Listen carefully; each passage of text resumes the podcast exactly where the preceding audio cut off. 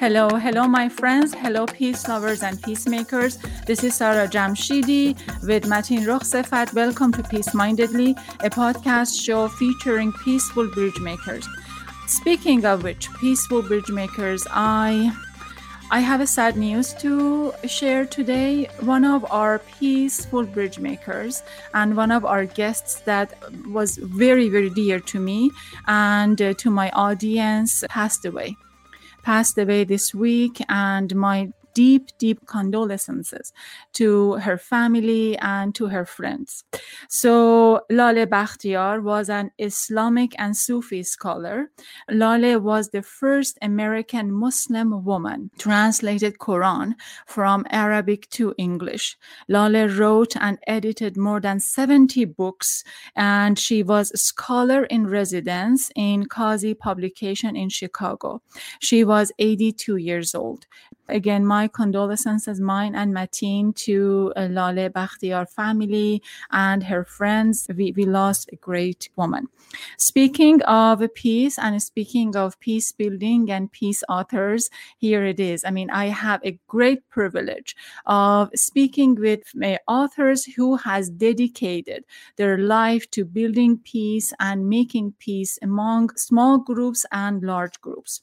Uh, so I have three talent writers uh, who has uh, written a book. Uh, so I do have the book here. I just want to show the book, Compassionate Conversation, How to Speak and Listen from the Heart. I am going to bring each one of my writers to the screen. Diane. Diane Hamilton is an award winning professional mediator. She teaches Zen meditation. She is the executive director of Two Arrows Zen. Through her organization, Diane offers training programs to personal development and advanced facilitator training. Welcome, Diane. Thank you very much. I'm happy to be here. Excellent, very good. I have Gabriel Menegal. So, do I say the middle name right? Menegal? It's Italian, so it's Menegale. Menegale. Okay, it even sounds more fascinating. Menegale, I love it. So, Gabriel Menegale Wilson is a leadership coach, organizational change consultant, and one of the authors for Compassionate Conversations. Gabe, as referred in the book, is a peace builder with specialty in diversity and inclusion. And I have with us Kimberly Loh. Hello. So, Kimberly is uh, the other author of Compassionate Conversations. Kimberly is conflict resolution and negotiation specialist. She helps conscious leaders and teams to level up their human relationships in order to transform conflict into opportunities. I am so so excited. I also want to bring Mateen to the screen so then we have everyone who is working for this program. So everyone, welcome so dearly. Thank you so much for being with us for this program. Thank you, Sarah. Yeah, yeah absolutely. Yes, I, Martin is on the back screen helping me out to just uh, figure out all of the details about this program.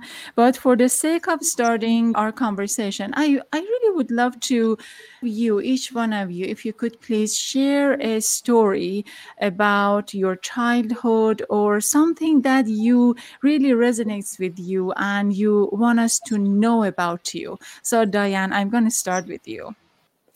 Okay, I think uh, maybe what I'd like to share is that um, I've been a practicing meditator for very many years. I started meditation formally in my 20s, but I think it came because I spent so much time as a child riding horses in the mountains and got very used to to sitting upright and being quiet and listening and just simply being available. So that's a big part of my background is my relationship to animals and nature. Oh, wow. Amazing. Amazing. My daughter, 10 year old, loves horses, and I'm sure she's going to listen to the program. I'm okay, sure. Great. Wonderful. yes, it gave. So, yeah, can you tell us something about yourself that you would like us to know? Yeah, I think, well, thank you again for having me on the show and for having us on the show. I'm, I'm, I'm the product of a Black US um, father, and my mother is of European descent, but she was born in Brazil. She's a she is white. And the conversations in my household we're always about our differences. And, you know, I think when my parents got married, some folks on my dad's side of the street weren't too thrilled about their partnership. But once I came onto the scene, uh, people cozied up to me and they cozied up to my my parents. And so there is this way that integrating our differences has always been part of my life and part of my journey. Excellent, excellent. And Kim, yes. Hi. Hello. Um, can I share about me? So I was born in London and my parents were Malaysian Chinese. And I grew up wondering, having questions about belonging, having questions about how to connect with people, and moving around a lot when I was younger between the UK and Hong Kong and Singapore. I just found myself being really observant of different cultures, of different ways of expressing, of different ways of having difficult conversations. And so I suppose I was just sort of grew up with this inquiry of like, how can we meaningfully connect? And what would it be like to actually, you know, learn from our differences in a way that's enlivening and, and actually bonding and does does good for our relationships rather than creating, you know, for fear or suspicion. So yeah. Excellent segment. Excellent segment. So, speaking of which, compassionate conversation, compassionate listening. Why is it so difficult? Whoever would like to go first. well, Diane, I can, I can go. go. I can. Uh, I can begin. I think we're we're natural listeners and uh, we have all the equipment we need in terms of being able to receive a message and to feel what someone else feels and to take in and empathize with the experience. But it's very difficult for us to hold two things in the mind at once. So usually our own experience is front and center. And in order to really be able to listen compassionately, we actually have to let go and set aside our own opinion, our own reference points, our own experience, and we're not very good at that. So once we can set our own view aside, it becomes much easier to listen, but that's where the challenge is. That's where the challenge is. So how do you do this in in group gatherings? Well, if you ask a group, so one of the things that you can read about in the book compassionate conversations is that when we set up and the three of us work together, lots of times with very different size groups, when you begin a conversation, one of the things that we always do is we set create a set of ground rules. And almost inevitably, when you ask a group, would you like one of these ground rules to be that we listen well? Everybody agrees. And so it's simply a matter of, of getting agreement that we're all going to practice listening Sometimes we'll take turns and reflect what we heard people say, but that as soon as we start not listening as facilitators or people in the conversation, we can interrupt and say, hey, let's make sure that we're really hearing one another. So I think getting agreement or creating a ground rule is one way to do it. Most of us can do it when we're reminded. Mm-hmm. So, what are the ground rules uh, for your groups, Gabe? Yeah, so the ground rules that Diane's referring to, we, we have a set. They're also in the book, Compassionate Conversations. The first one is before each other. I'll just list them out, and if you want to go into them, we can. Before each other, listen well, talk straight or just real talk, support and challenge. Praise is really important, particularly in conflict conversation where there is conflict. And there's a confidentiality agreement with respect to the privacy of the space so that we can be free to be who we are and show up as we will. Mm-hmm. So, ground rules of compassionate listening. Kim, are they missing anything? ground rules for compassionate listening. Oh, I mean, I think, I think one thing that I would just love to encourage people into when they hear about this this ground rule or this suggestion is to just think of a time when you have felt so personally comforted, seen, you know, valued for who you are I, I think that I would encourage people to keep that in mind. It, like it can be such a nourishing human experience, and particularly if for that person, maybe for you, you're bringing something forward that's been challenging, involves suffering, maybe involves referring to a legacy that you come from, and so something that you carry with you into the now. And so, compassionate listening, I think, offers us this real gift of being seen like on our own terms, and I think that it's a gift that we can offer each other and it's something that's very worth our practice because if we know how good it feels then surely we're going to also want to be able to know how to create that experience for others too. Absolutely. One thing i love about the book is that you are somehow vulnerable because you are sharing your personal stories so it's about you, and that makes it really fascinating. So therefore, I decided to be a bit more vulnerable myself and share a story and get your opinion about honestly what are what might be some of the best ways. So it's me and Julie. We are a, a Muslim and Jewish, and we are managing Sisterhood of Salam Shalom. So often we st- we decided to just stay away from Palestine and Israel because it's very contested it's very difficult thing to talk about. And then each time that we started talking about so people get agitated. So what is your suggestion for us in our group? We are about probably 20 25 people and we, we, we do our best not to take side. We do our best to listen compassionately. But we, we we we we need to learn a lot. So what are the first lessons you think we need to do in our group? Gabe go. Yeah i think uh, we'll go around the bend here but the ingredient i would throw into your group would be just to get really clear on what the shared intention of that group is. And we talk a lot about this in the book there's a lot of difference in conflict, of course. It's always important to assert the sameness, the things that we have in common. And that shared intention is a very reliable place to begin as an anchor point to come back to, especially when things get difficult, almost as a way of remembering why we're in this conversation, as a way of staying in it more fully. Mm-hmm, mm-hmm. So, staying in it fully and shared intention. What else should we try, Diane, do you think? Well, I think it helps to know a little something about how our nervous system works and to know that when we agree and we're the same, our nervous system relaxes. And as soon as we start to differ, the nervous system gets excited. And the more we differ, the nervous system becomes threatened. So I would suggest that you start by creating a shared intention, like Gabe mentioned, and a period of time where you're going to start out and give 15 minutes to everything we agree about in relationship to the conflict. And then 15 minutes, what do we disagree about? And really expect that you're not going to feel at ease when you talk about the differences, and then return for 15 minutes to what we've learned and what we agree about by being willing to listen to our differences. So start with agreement, move into difference, move back into agreement, and feel what happens in your body. Kim, so do you think that we can do this without a mediator? Because almost all the time we fail if we are just going right into the conversation and there is no one in between to guide the whole thing.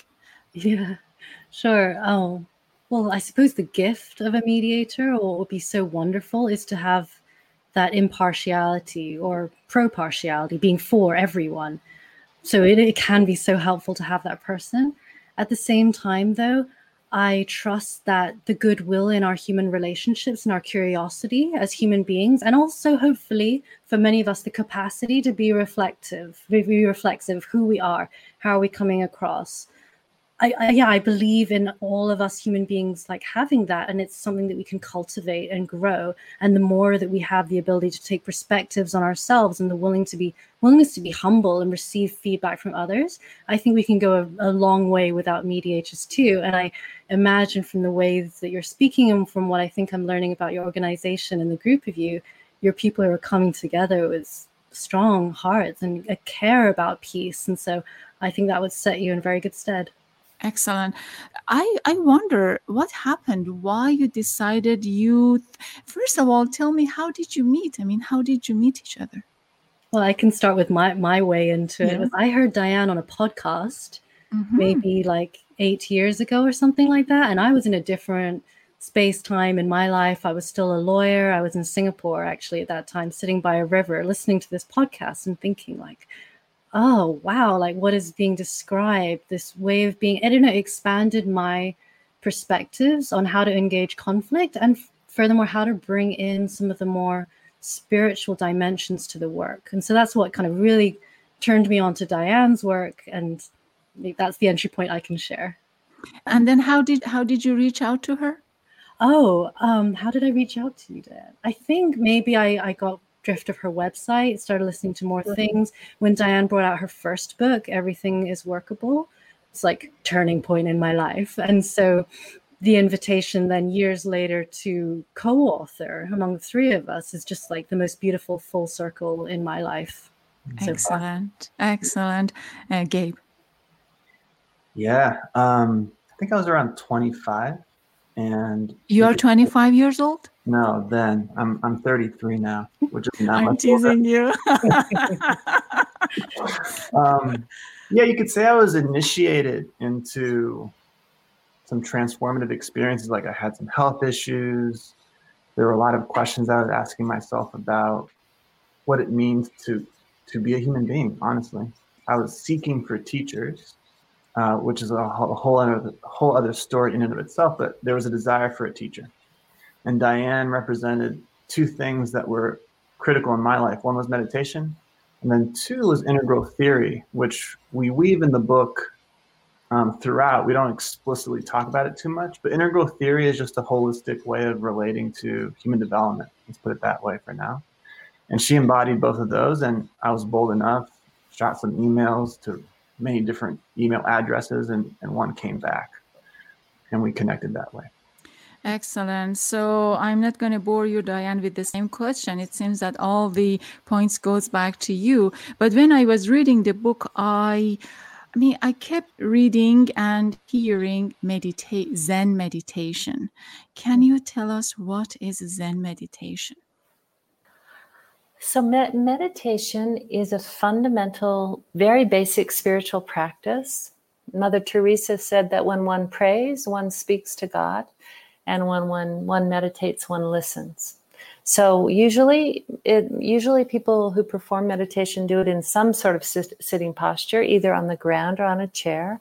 And the basic point is to be grounded and upright, and to allow the heart to be extended, and then to by using the breath using the breath to quiet the mind and to really turn down kind of the volume on language and activity in our cognitive mind and to actually become present in the here and now. And so by turning down language, we turn down our referencing past and future. We come pre- become present in the here and now, deeply available to our intuition, to our natural energy, and in this case, to the natural great peace, which is our true nature. Our truest nature, when the mind is quiet, is peaceful. So, meditation is the vehicle for accomplishing and really um, entraining oneself to experience peace, regardless of conditions. Why do we call it Zen? Um, there, there, are diff- there are different schools uh, in the Buddhist tradition. There's the, the Southern Indian school, it's called Theravada. It, it moves through Burma and Thailand. And then uh, there's Tibetan Buddhism in Tibet, and then Zen is the Buddhism that kind of moved from China through East Asia, through uh, Korea and Japan, and then eventually to the West. So um, Zen is the the Buddhism that's indigenous to China, to Japan, and Korea. Is it is, is this a name of a person or a school of thought or a school of practice? It's a school. It's just a school of practice. It's called Chan, Chan. in uh, China and Zen in Japan. Excellent, excellent. Okay, so Gabe, what are the main characteristics of listening with heart? Oh, golly, that's a good question. So, um, Diane is off. She likes to compare meditation to listening. And when we're listening wholeheartedly, what we're doing is really relaxing our own points of view, relaxing our body and mind in service of receiving the points of view of another, right?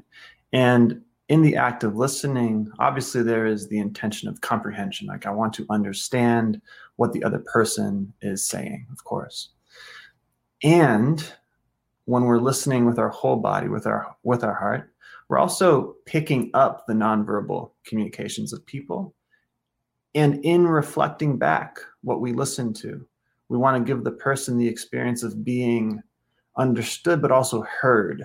Like really have giving that person the experience of of feeling received is tremendously relaxing to that other person who is speaking and in a very fundamental way listening is kind of the gold star skill in creating sameness right in joining with that person in being the same kim when we are not listening compassionately what are we missing what are we missing? Um, we're missing the opportunity to open ourselves up to someone else's reality, to their sort of human experience. We're missing out on the opportunity to connect with them meaningfully from a place of curiosity without just doing what we might do habitually or unconsciously, which is bring in our own storylines about what's happening, what the other person's experience is, why they are the ways that they are.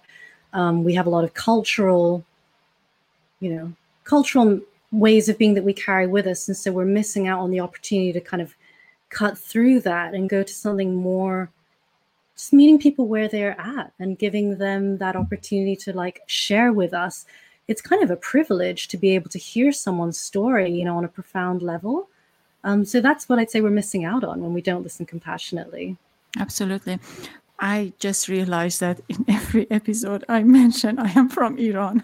From Iran, from revolution, from war, war correspondence. So I've seen lots of casualties, dead bodies, lots of big men fighting, all of those. But here's the thing.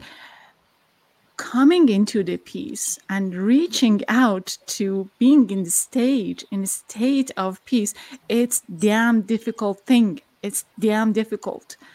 And and i wonder why it's so difficult to and and i always think that we cannot re- reach peace without going through war. It's my understanding of news and media and coverage and blah blah blah.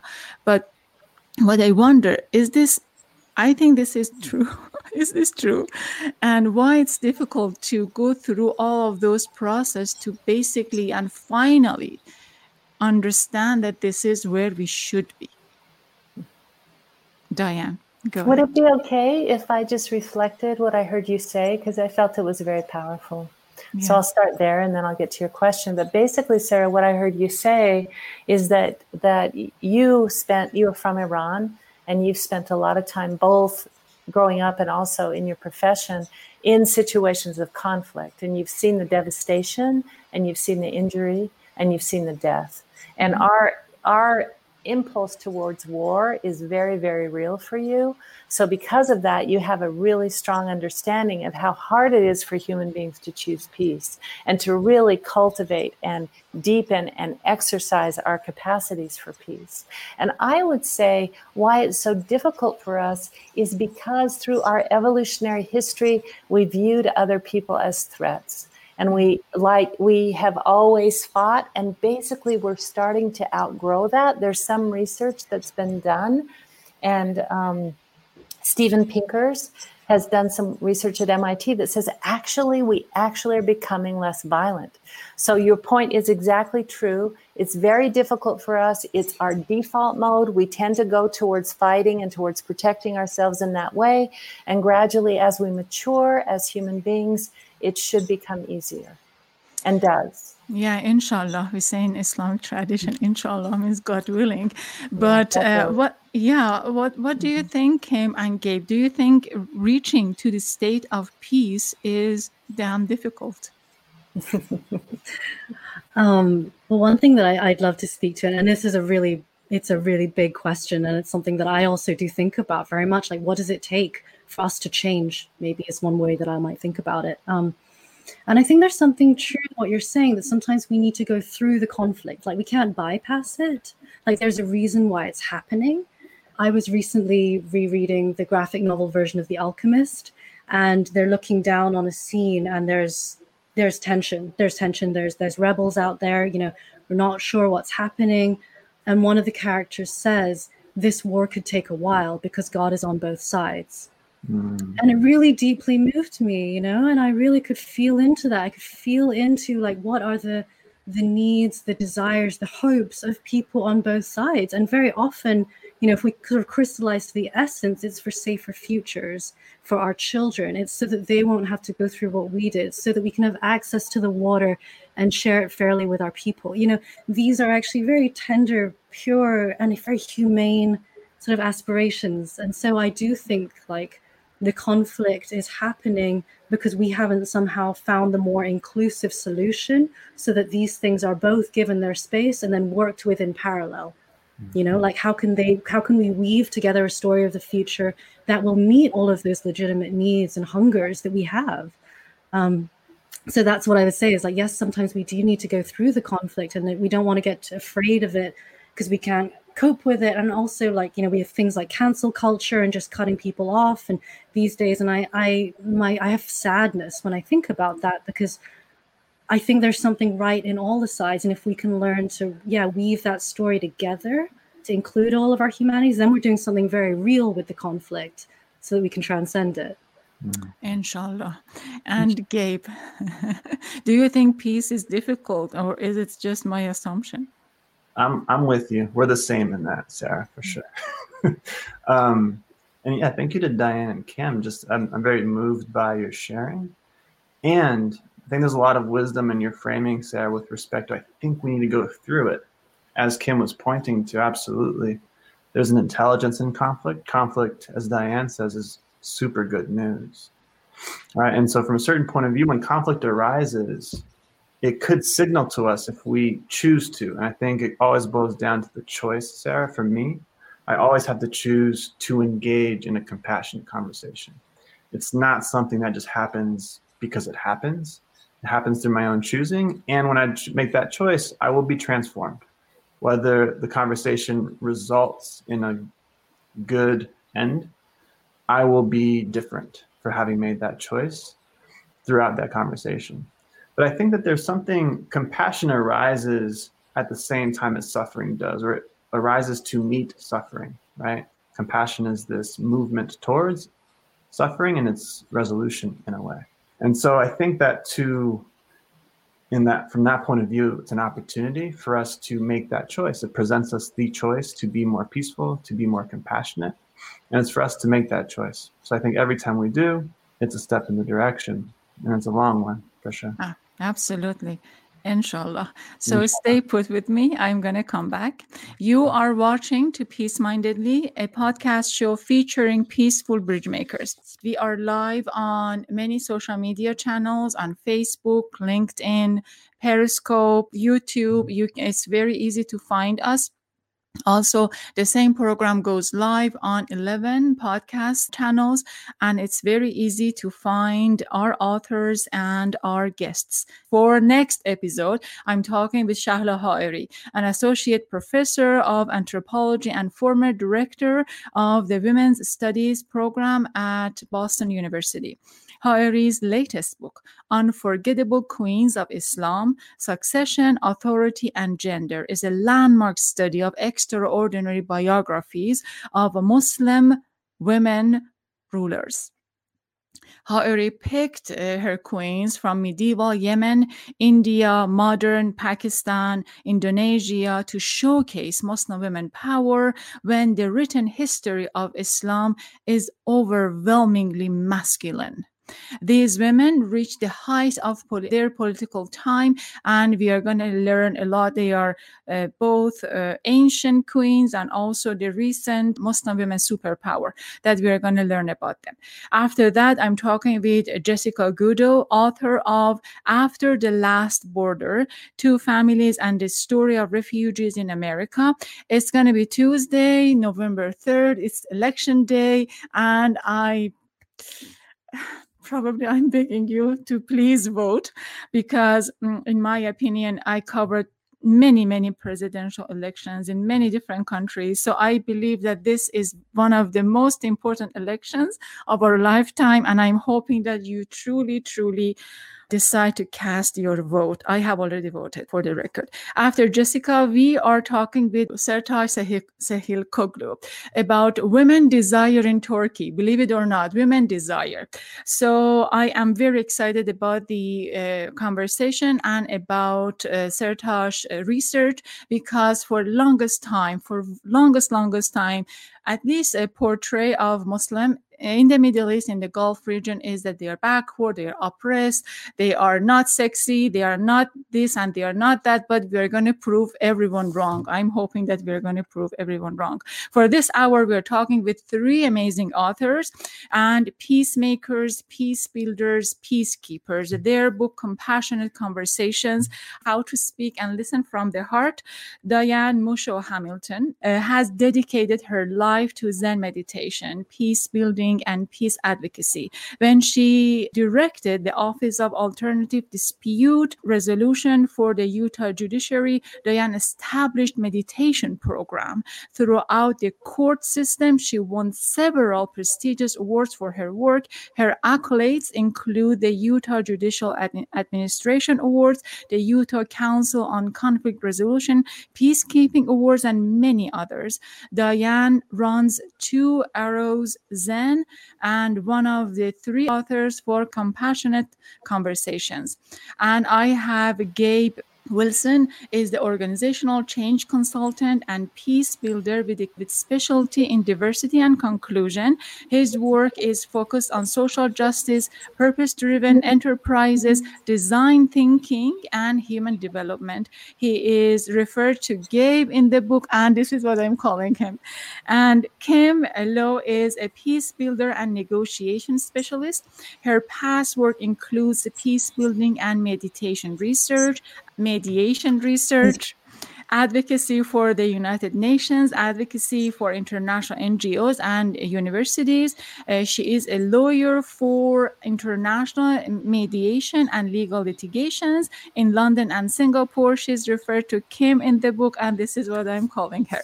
Okay, okay, so excited about the book, their book, Compassionate Conversations How, How to Speak and Listen from the Heart. I wonder in the book, in uh, at the end of every chapter, you offer practice and you offer how to do things.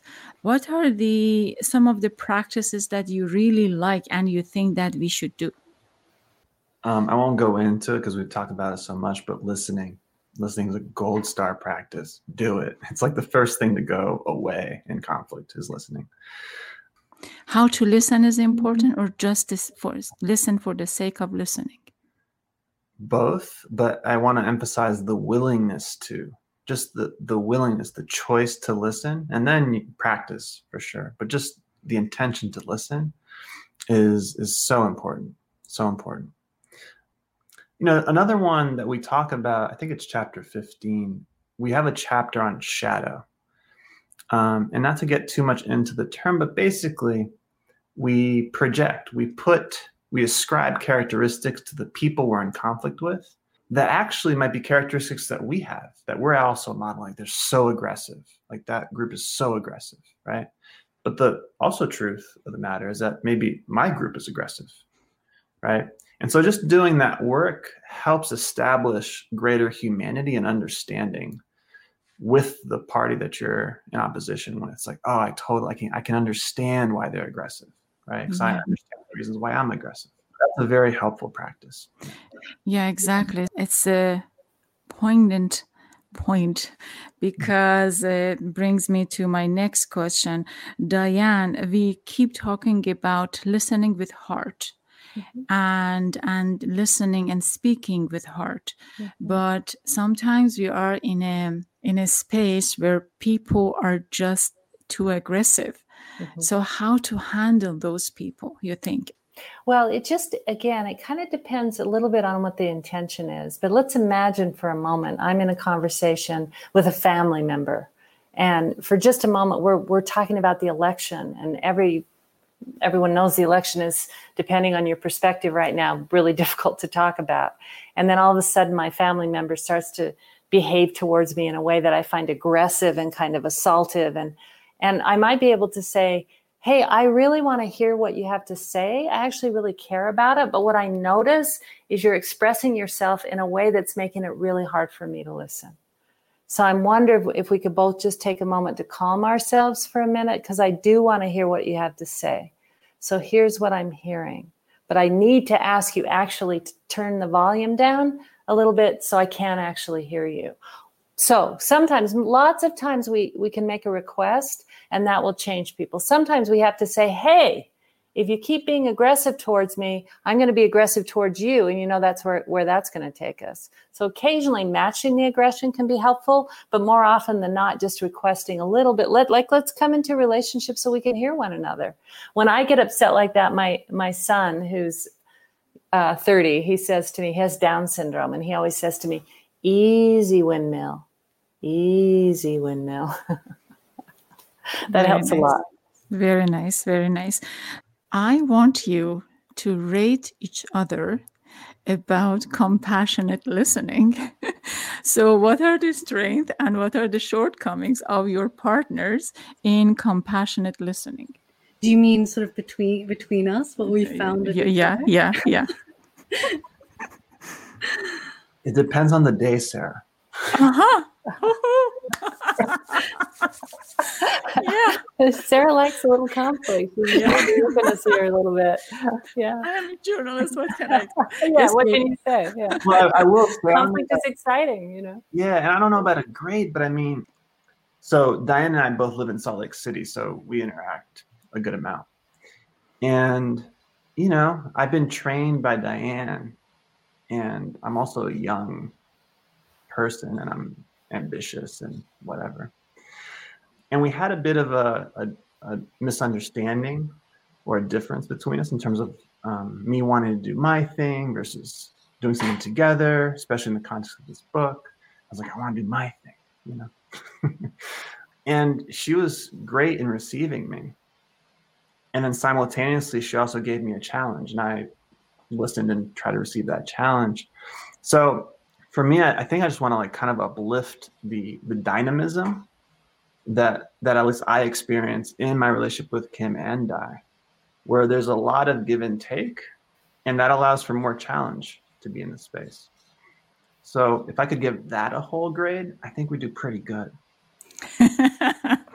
yes, I think you're doing it very good. So, Kim, what is the shortcomings of the other partners, or what do you praise them for?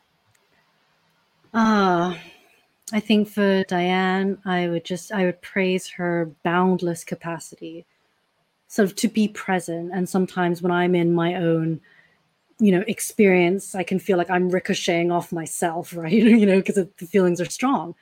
Um, and sitting in Diane's presence and being able to share just feels incredibly spacious. That's what I would praise her for. If there's a shortcoming, sometimes I think it's not so much a shortcoming, but it's maybe just it's about my reticence because I grew up in British kind of British socialized world, but then also in Chinese Chinese inf- informed socialized world, and so um, sometimes I feel like it's I'm a little slower to like speak up and and cut in.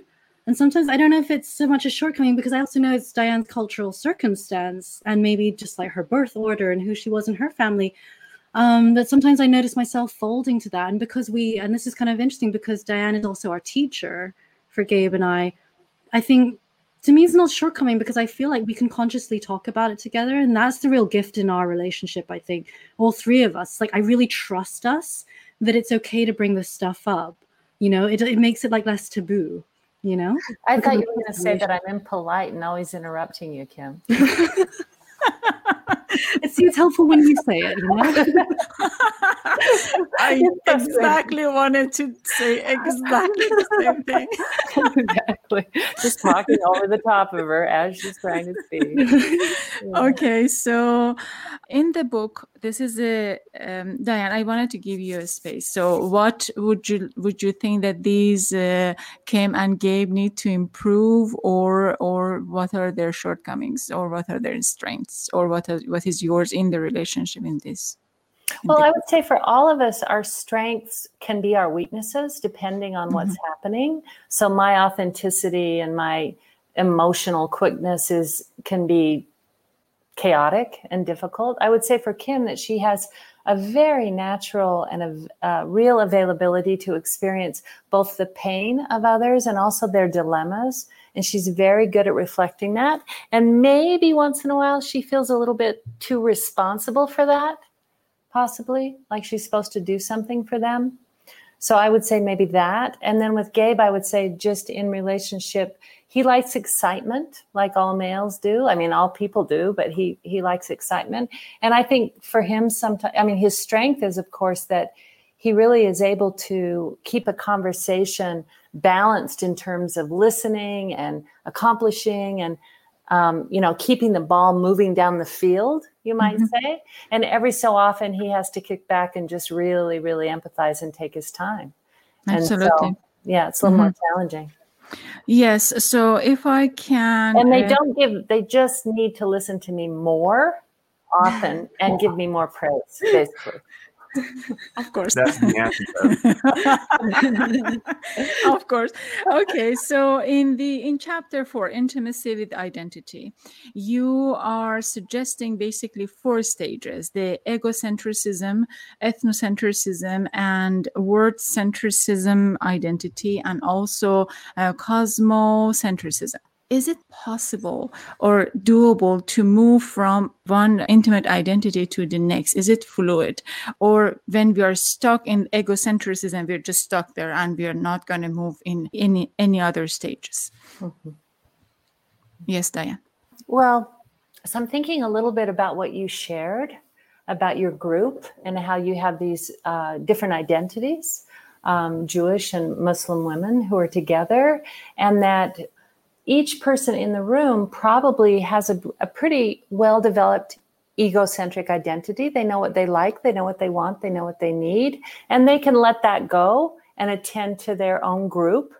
And certainly, a group of Jewish women know how to take care of one another. A group of Muslim women know how to take care of one another. And then there are moments where they can drop that identity and they can move into taking care of people who are different than they are they that t- you can take care of each other. You can take care of people on the podcast. You can take care of all kinds of different people. And then there are moments in the, in the evening when your work's done and you're quiet and you've been in a state of meditation or prayer and you can feel the presence of the divine and you can feel that your life is complete and you can feel that space and time are much more expansive than what we normally know. And then under stress, clunk, we become more egocentric. When there's tension between groups, clunk, we become more ethnocentric because there's nothing groups really it's easy for us to move from cosmic or world centric to ethnocentric as soon as there's a difference because our groups have always been our place of safety so we have the capacity for these identities. We move through them in stages with our circles of care and understanding become greater and greater. But under stress, we all tend to collapse and protect ourselves and protect those like us. Does Absolutely. That sense, Sarah, as a way of thinking about it? Yes, yes, you put it beautifully. Gabe, why should we read compassionate conversations? Uh, it'll assuage my ego, number one. Um, number two, I, I think that again, I think I want to go back to the choice. Like to pick up this book is to make a choice um, to be compassionate in the world.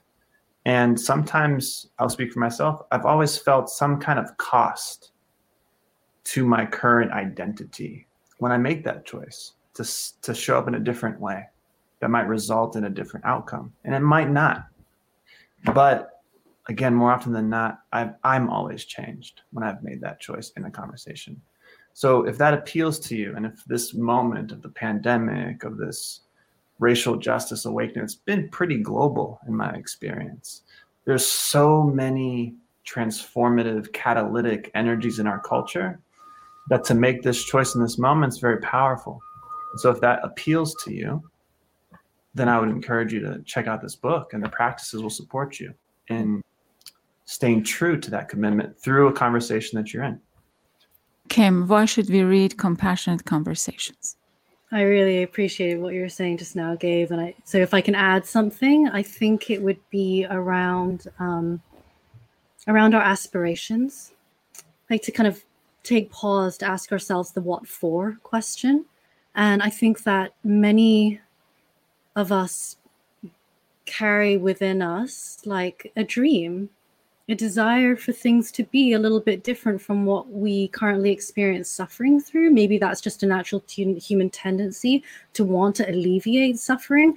And I would add to that a want to alleviate injustice.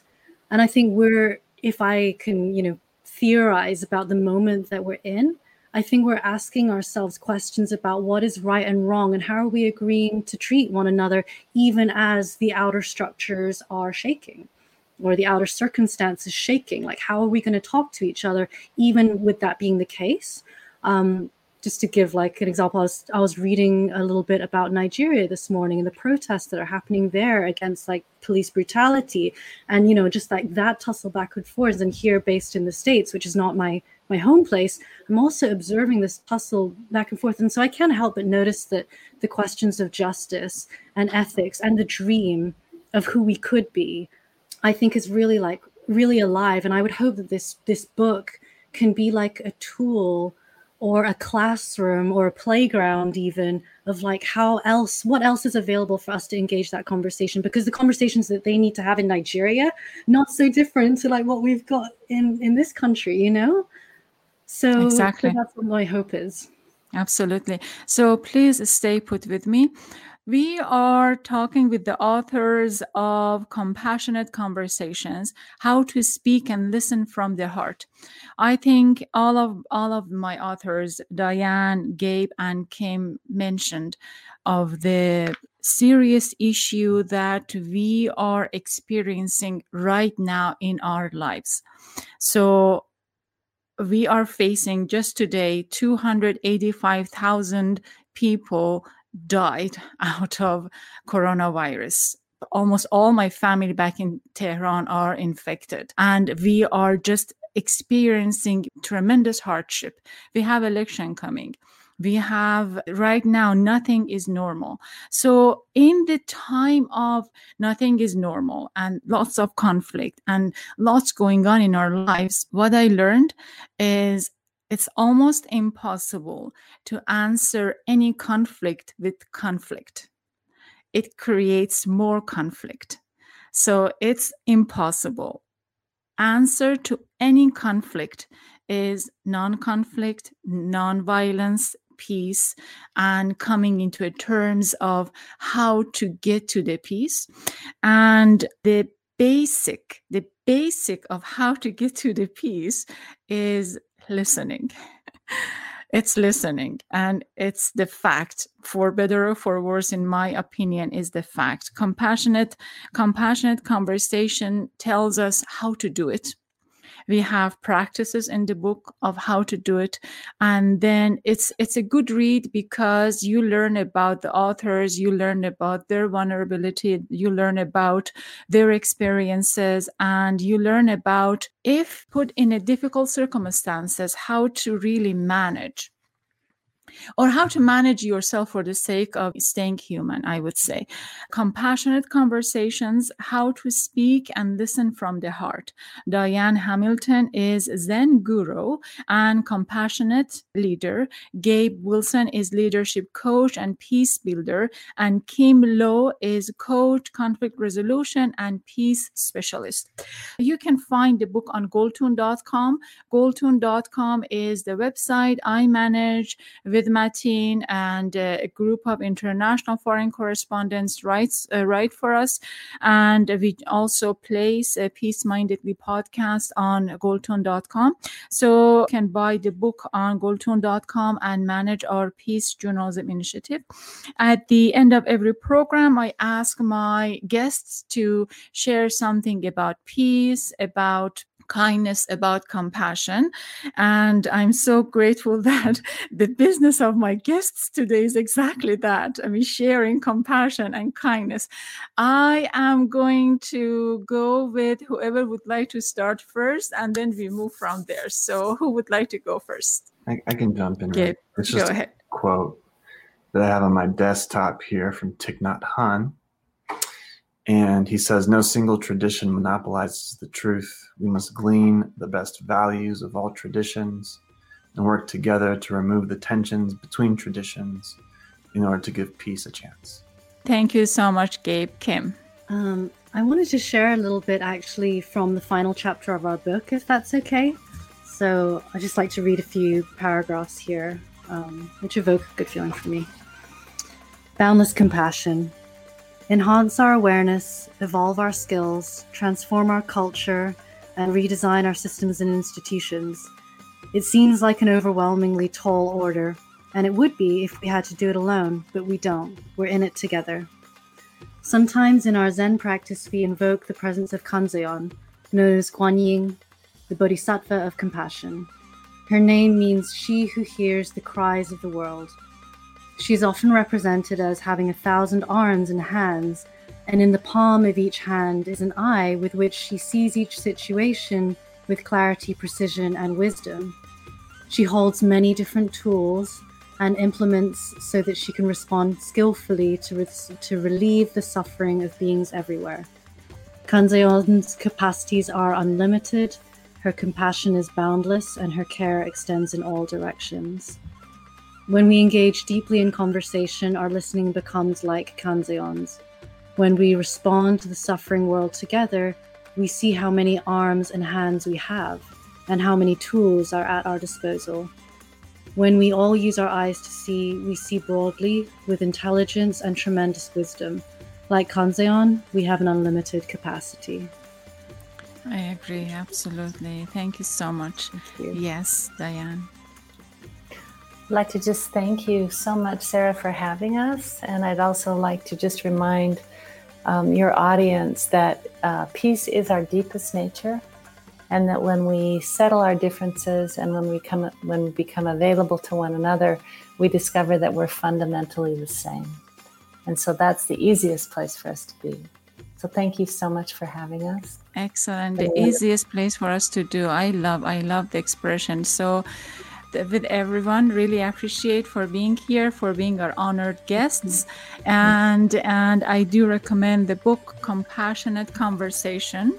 My my sister keep, kept telling me, why don't you show the book? So it's here. yes, thank you so, thank you so much. Thank you, Martin, Diane, Gabe, and Kim, and have a wonderful day. Thank you. Bye, everyone. Thank you so much. Thank you so much. Absolutely. Khuda Hafiz.